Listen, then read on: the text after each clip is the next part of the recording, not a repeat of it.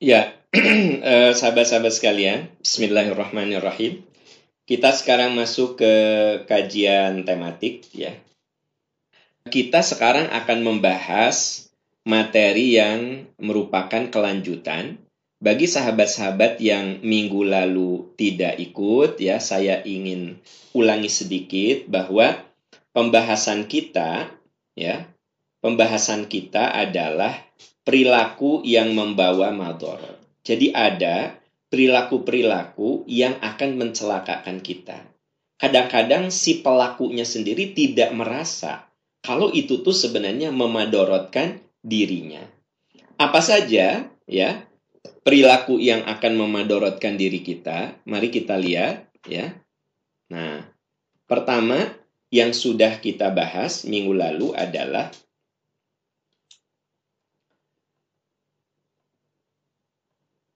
Ananiah. Ananiah itu artinya apa? Egois, sombong, selalu merendahkan orang lain, merasa diri kita hebat, keakuannya luar biasa sekali dominan. Kalau ngomong nggak mau kalah, ya. Kalau ah orangnya tuh egois aja gitu, nggak pernah mau minta maaf walaupun dia itu salah. Nah, kalau saya sebagai suami nggak pernah saya minta maaf sama istri. Itu namanya anania. Walaupun saya salah gitu, ya. Kan ada orang yang eh, saya bilang sama istri saya, nanti aku pulang maghrib ya. Nah istri saya nyiapin makan malam gitu, ya.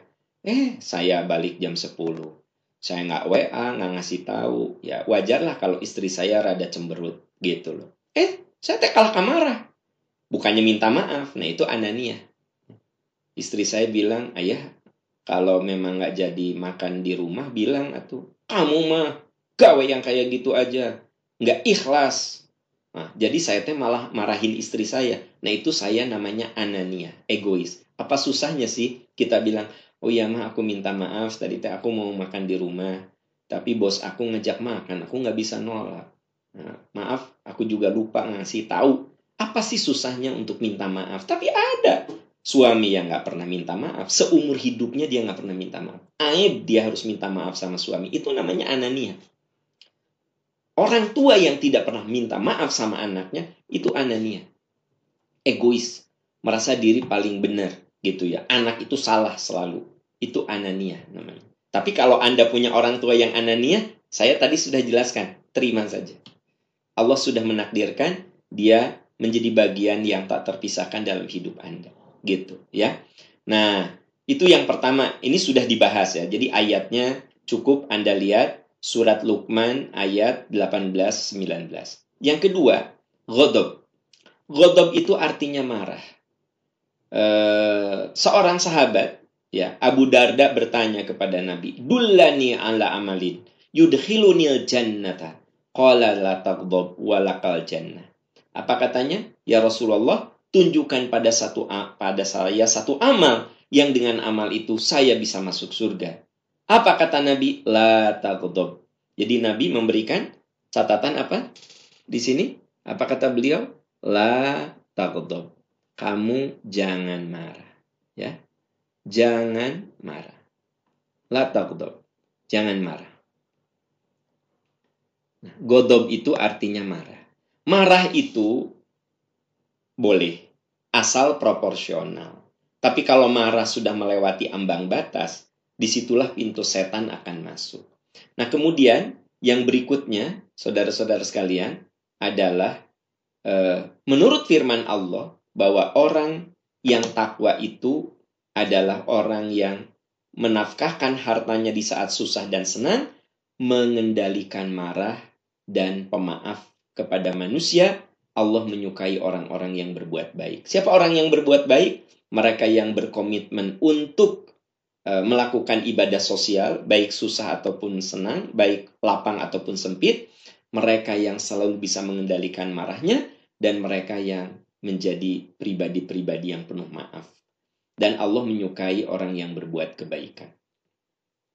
Sahabat-sahabat tercinta, nah kalau satu saat nanti di antara Anda ada yang jadi kepala daerah, Anda jadi pimpinan ya.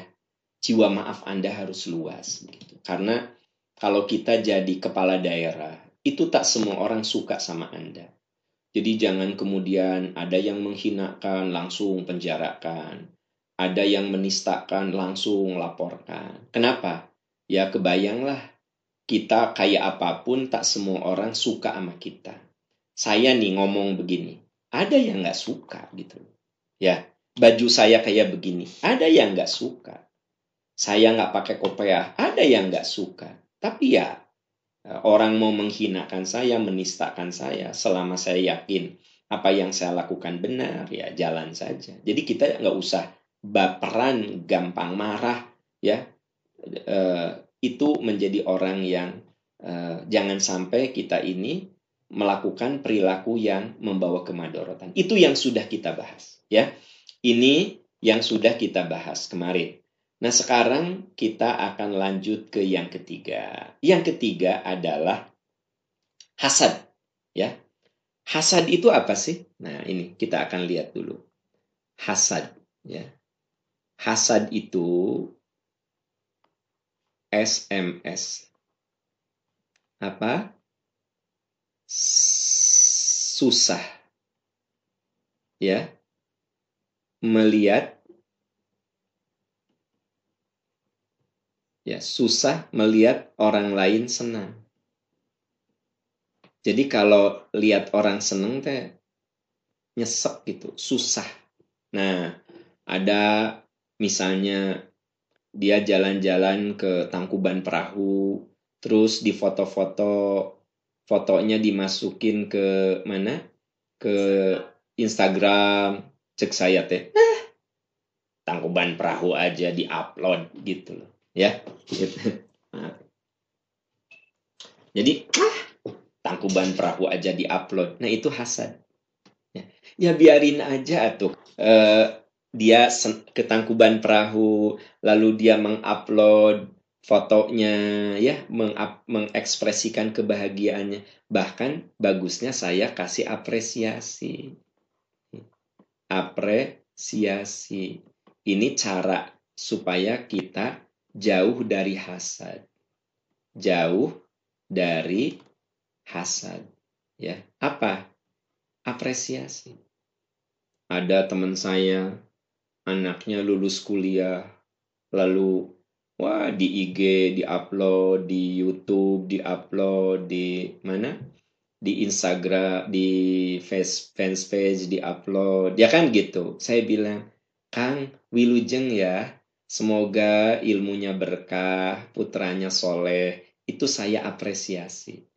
Kan ada yang gini, ah, Sugante di universitas ternama, etama universitas abal-abal, di universitas abal-abal aja meni, uh, di IG di mana atau sekolah dia yang gitu mah semua orang juga bisa. Please, jangan punya jiwa dengki. Coba kasih apresiasi. Kenapa? Karena hasad itu, sahabat-sahabat sekalian, merupakan perilaku sifat tabiat yang akan membuat amal-amal kita itu rusak begitu. Dan dari hasad ini akan timbul kemadorotan-kemadorotan yang lain. Bisa saja kita karena hasad ya jadi gosip ya. Duit di mana punya motor kayak gitu. Nah, itu sebenarnya dengki kan? Ada kedengkian begitu. Jadi intinya gini, kalau Anda melihat orang lain sukses lalu ada rasa tidak senang, coba kasih apresiasi. Kasih like ya di YouTube, di Facebook. Apa sih susahnya kasih like ya? Kasih tanda apa? Love gitu ya. Apa sih susahnya? Sok. Udah nggak susah gitu. Ya. Nah, ini eh, kita lihat apa yang difirmankan Allah tentang masalah ini ya. Yuk Teman-teman, buka Qurannya. Surat An-Nisa ayat 32. Surat An-Nisa ayat 32. Coba buka. Surat An-Nisa ayat 32. Ya.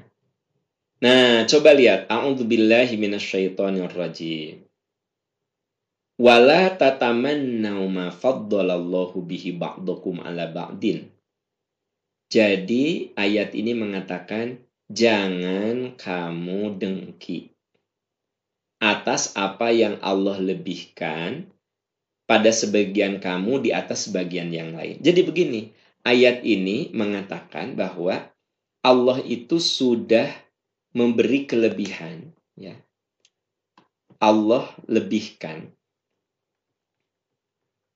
Allah lebihkan.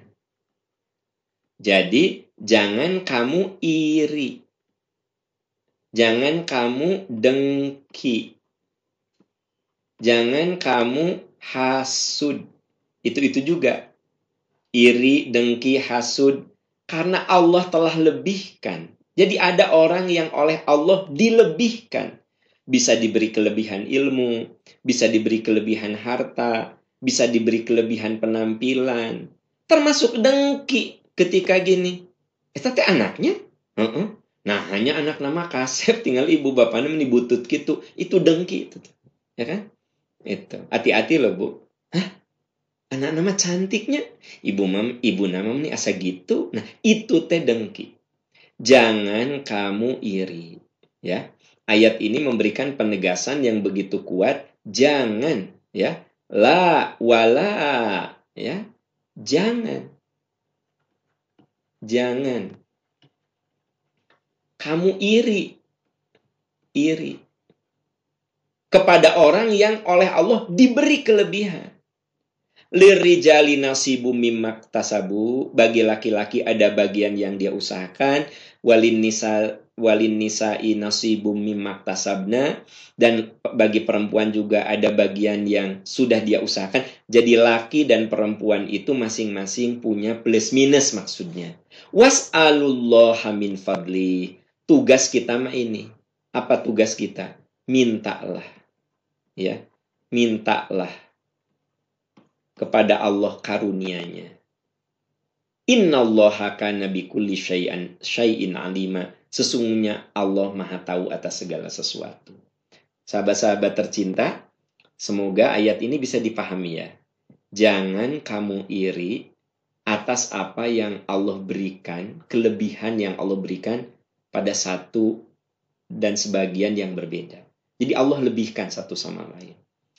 Laki-laki punya kelebihan, perempuan punya kelebihan, si A punya kelebihan, si B punya kelebihan. Yang penting tugas kita was'alullah min fadlih. Mintalah kepada Allah dari karunia-Nya. Jadi kita mah kalau lihat orang lain sukses, jangan iri, tapi apa? Minta. Minta. Ya Allah. Jadi kalau lihat ya anak orang lain pada pinter, sukses, Ya Allah, berikan kepada hamba karunia agar anak-anak hamba soleh, sehat, cerdas, gitu, ya, begitu. Lihat orang yang punya kekayaan, ya Allah, berikan kepada hamba kekayaan yang membuat hamba bisa berterima kasih, gitu. Ya, Nah, punya teman, istrinya cantik banget. Ya Allah, berikan kepada hamba istri yang cantik. Pula, jangan gini. Ah, uh, kenapa istrinya cantik? Habis kaya sih. Kalau dengan duit mah, lah, dapat perempuan kaya apa pun bisa. Nah, itu namanya dengki. Itu namanya hasad.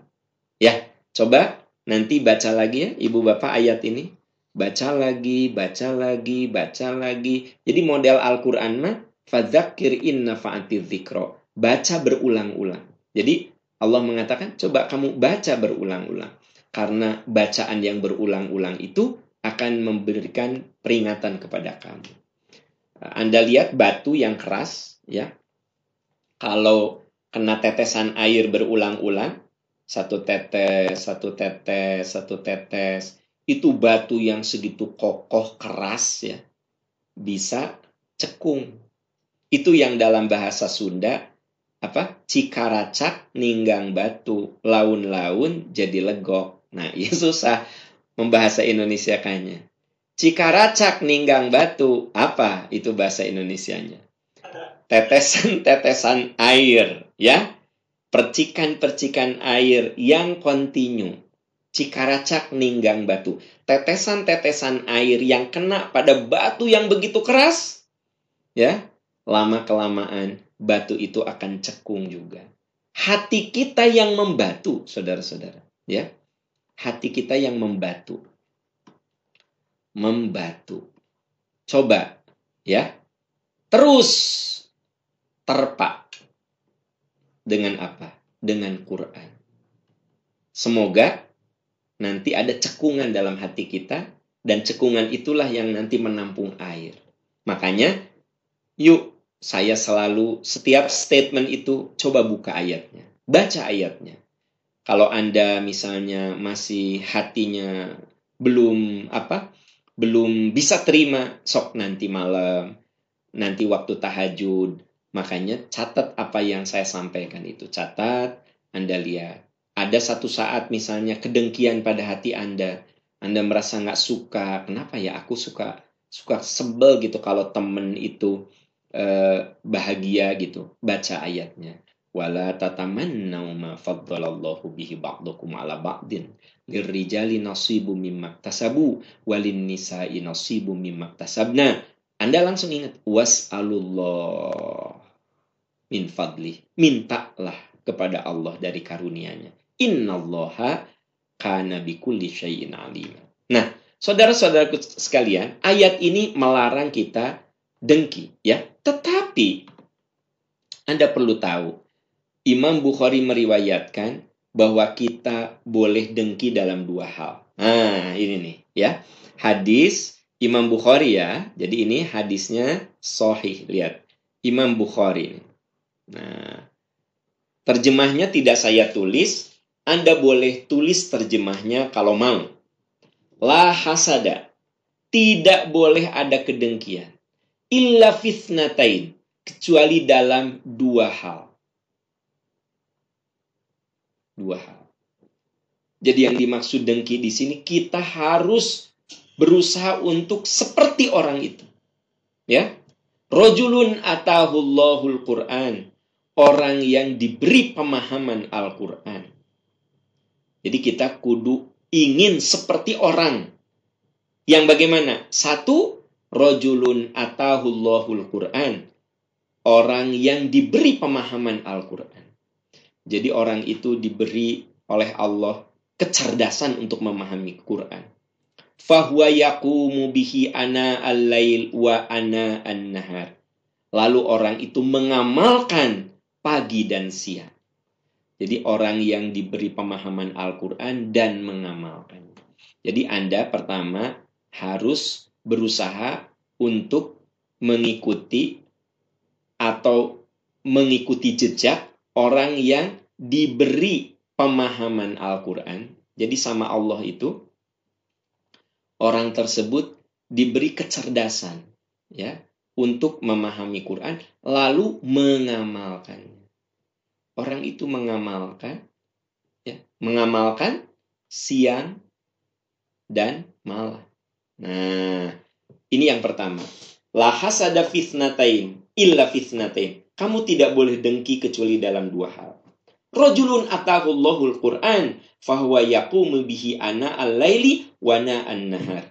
Orang yang oleh Allah diberi pemahaman Al-Quran, lalu dia mengamalkan siang dan malam. Siang dan malam dia amalkan. Itu yang pertama. Anda kudu seperti orang itu. Saya dan Anda kudu berjuang. Ya, Kalau saya lihat Kang Yusril ini diberi pemahaman Al-Quran, lalu Kang Yusril ini mengamalkan Quran, saya katakan aku harus seperti dia. Nah itu namanya dengki yang positif. Ya, dengki yang positif. Nah, warojulun atahullahu malan. Orang yang yang kedua, nah yang kedua yang ini, ya, yang kedua, Warojulun, ini yang pertama ya. Nah, yang kedua, warojulun, warojulin, maaf, warojulin, atahullahu malan. Orang yang diberi oleh Allah ilmu, orang yang diberi harta. Fahuwa yunfiquhu ana al-laili wanhar. Orang itu menginfakkan hartanya siang dan malam. Nah, teman-teman sekalian, jadi ternyata kalau kita lihat ayat ini, ya, kalau kita lihat ayat ini, ada dua tipe manusia yang harus kita teladani. Jadi ini lebih bersifat keteladanan. Siapa yang harus kita teladani? Satu orang yang berilmu, ya.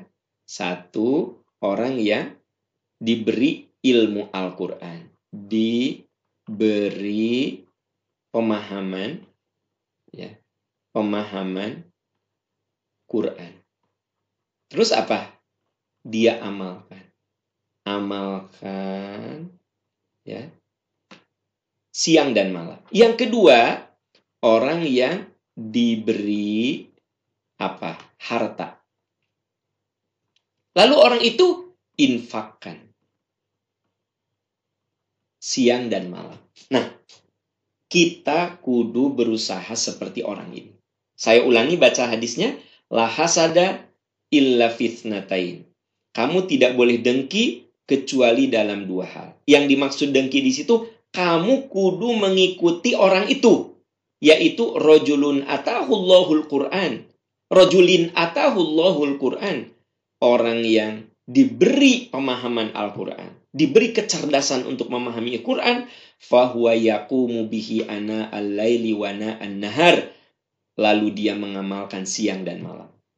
Yang kedua warojulin atahullahu malan orang yang dititipi harta diberi harta fahuwa yunfiquhu ana al-laili wa ana an-nahar. Dia menginfakkan hartanya siang dan malam. Beruntunglah Anda kalau diberi ilmu oleh Allah lalu diamalkan siang dan malam. Anda diberi titipan harta oleh Allah lalu Anda menjadi orang yang selalu menafkahkan harta Anda dalam kebaikan. Allah sudah memilih anda menjadi orang-orang pilihan. Dan kita kalau belum, kudu mengikuti jalan orang itu. Ya, nah ini yang diperbolehkan.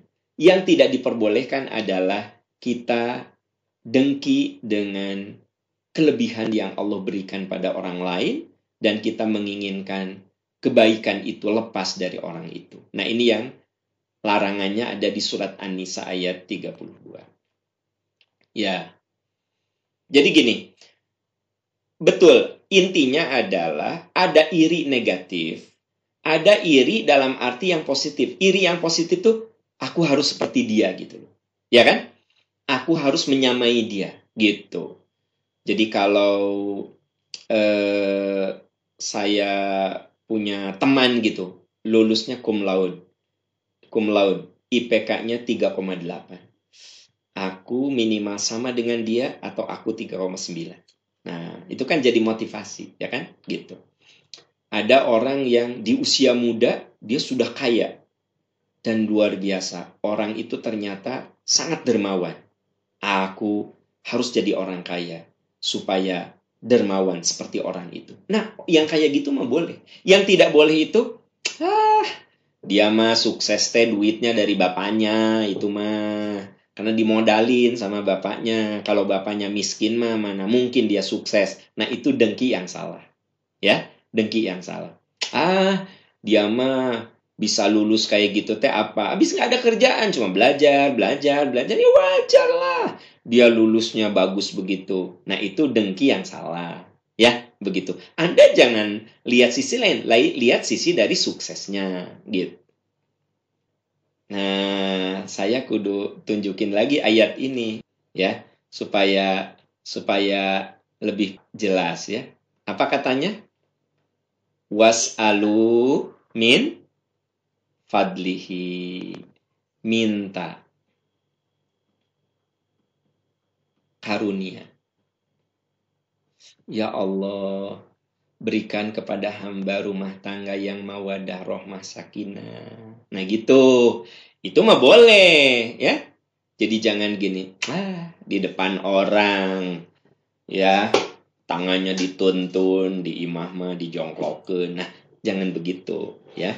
Jadi kalau misalnya kita iri dalam arti eh, pengen eh, rumah tangganya penuh sakinah, ini kan ayatnya teman-teman ya Allah itu kalau ngasih arahan tuh suka lengkap tapi kadang-kadang kitanya suka nggak engah gitu ya kalau jangan kamu iri atas karunia yang Allah berikan kepada sebagian kamu kalau kamu lihat itu, fas'alullah min fadli. Minta karunia Allah.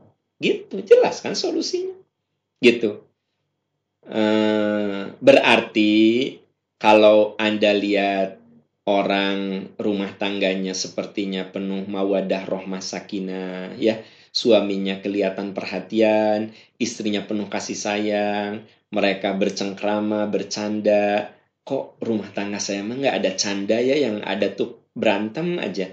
Kok mereka mah meni penuh kebersamaan kadang tidak perlu ke tempat yang mahal ke taman lalu lintas bareng sama istrinya sama anaknya ke kebun binatang bareng sama istri sama. Kenapa ya aku mah ke taman lalu lintas juga nggak pernah seumur hidup gitu. Asa belum pernah gitu jalan-jalan sama suami saya tanya nah fas al was alullah min fadli ya Allah berikan kepada hamba rumah tangga. Nah gitu. Nah supaya mengobati tanda petik kedengkian itu ya. Jadi kalimat ini yang saya bulati merupakan obat untuk kedengkian kita. Was'alullah min fadli. Mintalah karunia Allah. Gitu. Yang keempat, saudara-saudara sekalian, adalah ghibah. Ya, gibah. Nah, kita tahu bahwa yang namanya gibah, ya, saya yakin ini sering dibahas tapi tidak apa-apa saya tegaskan lagi Sekali lagi fas'alu ahla dik eh, fadzakir inna fa'ati dzikra. Beri peringatan karena peringatan itu manfaat. Apa gibah? Zikruka ahoka. Kamu membicarakan.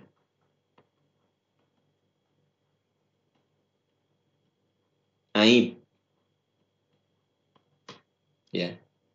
Kekurangan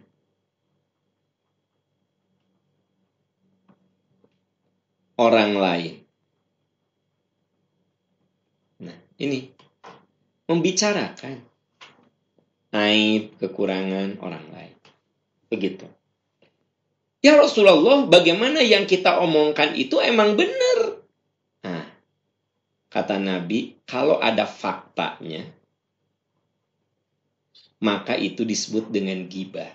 Jadi gibah itu membicarakan aib orang lain sesuai fakta. Sesuai fakta. Ya, kalau fitnah itu membicarakan aib orang lain tidak sesuai fakta. Ya, tidak sesuai fakta. Ya. Nah, kalau sesuai fakta, tapi ternyata tidak sesuai fakta, itu namanya fitnah. Jadi dua-duanya juga butut. Nah, ya. Jadi jangan ya kan kita mah gibah ya kan yang dosa itu kan kalau yang dosa gede itu fitnah dua-duanya tes salah ya kan gitu nah jadi apa itu ya lebih baik anda diem saja lah jangan terlalu banyak komen jangan terlalu banyak bicara tentang orang Sebab kalau kita terlalu banyak bicara tentang orang itu dua kemungkinan. Kalau nggak terjerumus kepada gibah, ya terjerumus kepada fitnah gitu ya. Oke. Ini Anda lihat di surat Al-Hujurat ayat 12. Ya ayuhalladzina amanu, he orang yang beriman, ijtanibu jauhi. Ini kata-katanya itu penting sekali, jauhi. Ya prasangka buruk karena prasangka buruk itu dosa. Jadi teman-teman sekalian, coba ya. Prasangka. Itu dosa. Wala tajassasu, jangan kamu tajasus. Ya. Apa tajasus? Tajasus itu artinya selalu melihat sisi negatif. Jadi kalau saya lihat istri negatifnya, lihat mertua negatifnya.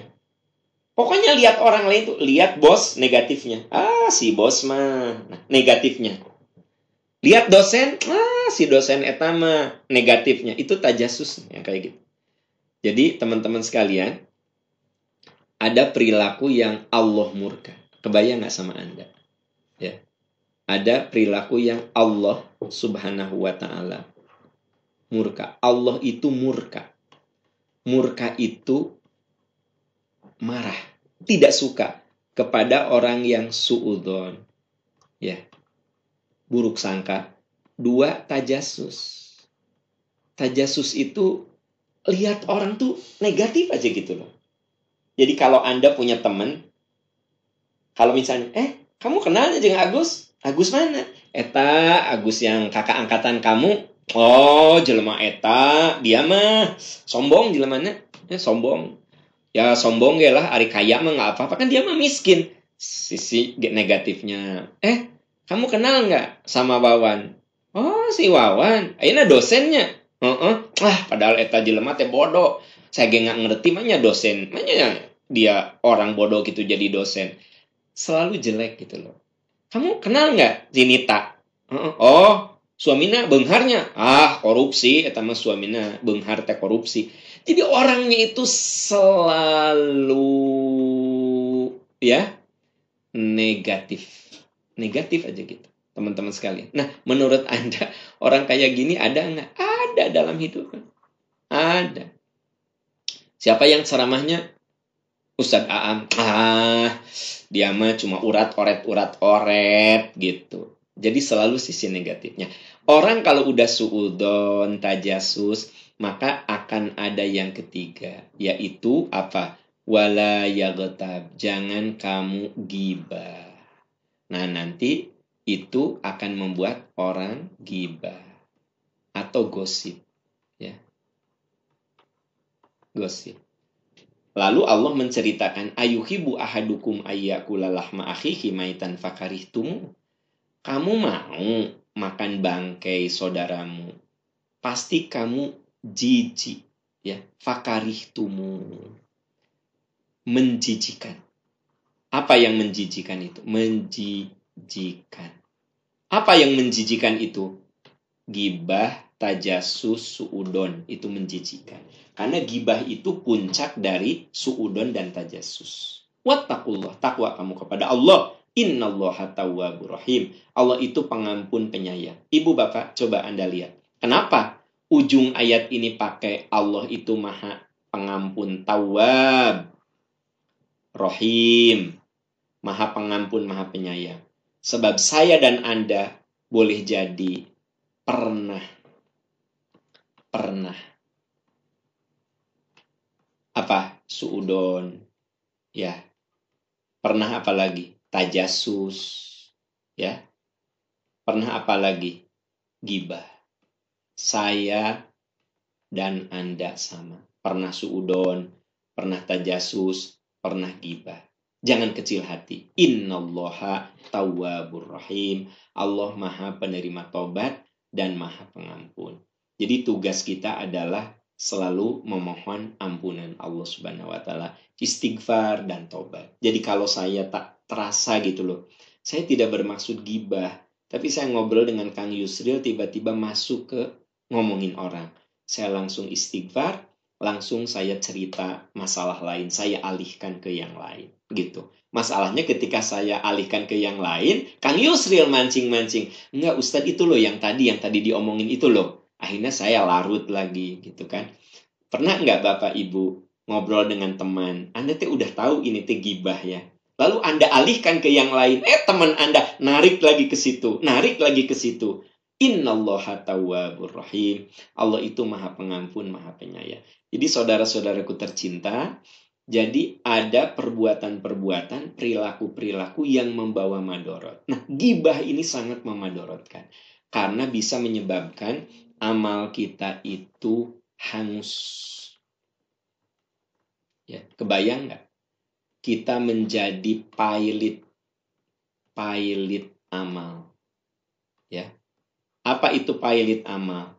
Banyak orang yang mengambil haknya, mengambil haknya. Kenapa? Karena orang itu pernah kita gosipkan saya gosipkan si A, si B, si C. ya guru-guru di sekolah anak saya saya omongin, kepala sekolah saya omongin, ya kan gitu. Mertua saya omongin, teman saya omongin. Amal saya sih banyak. Tahajud saya rajin, saum Senin kami saya rajin, majlis taklim saya tekun, baca Quran one day one juz. Tapi ternyata saya ngomongin banyak orang. Nanti di akhirat orang-orang itu akan datang ke saya. Aam, dulu kamu pernah ngegosipin saya. Saya tidak ridho dan saya minta haknya. Saya bayar dengan amal. Saya bayar dengan amal. Bayar. Akhirnya pailit. Habislah amal, tapi orang yang menuntut hak masih banyak juga. Makanya kata Nabi, atadruna. Ya, mal muflis. Tahu nggak kamu orang yang muflis? Orang yang pailit. Yaitu orang yang dia itu yakumu bin nahar, yakumu billail wa yasumu bin nahar. Orang itu malamnya tahajud, siangnya saum, baca Qur'annya rutin, tapi syatan mahada, dola mahada. Orang itu mendolimi si A, mendolimi si B, memaki si A, memaki si C, mengambil hak si A, si B, si C, maka orang itu akhirnya habis amalnya. Makanya gibah termasuk amalan yang membawa kita pada kemadorotan. Gitu. Nah, ayat-ayat yang saya tadi tuliskan, ayat-ayat yang saya tadi telah baca, baca, baca. Kalau ada gejala kedengkian, baca ayat itu. Kalau ada gejala uh, gosip, baca ayat itu. Ya, kalau ada baca, ada gejala anania, baca ayat itu. Kalau ada gejala godob, baca ayat itu. Kenapa? Karena Quran itu obat dan itu harus diulang, diulang, diulang.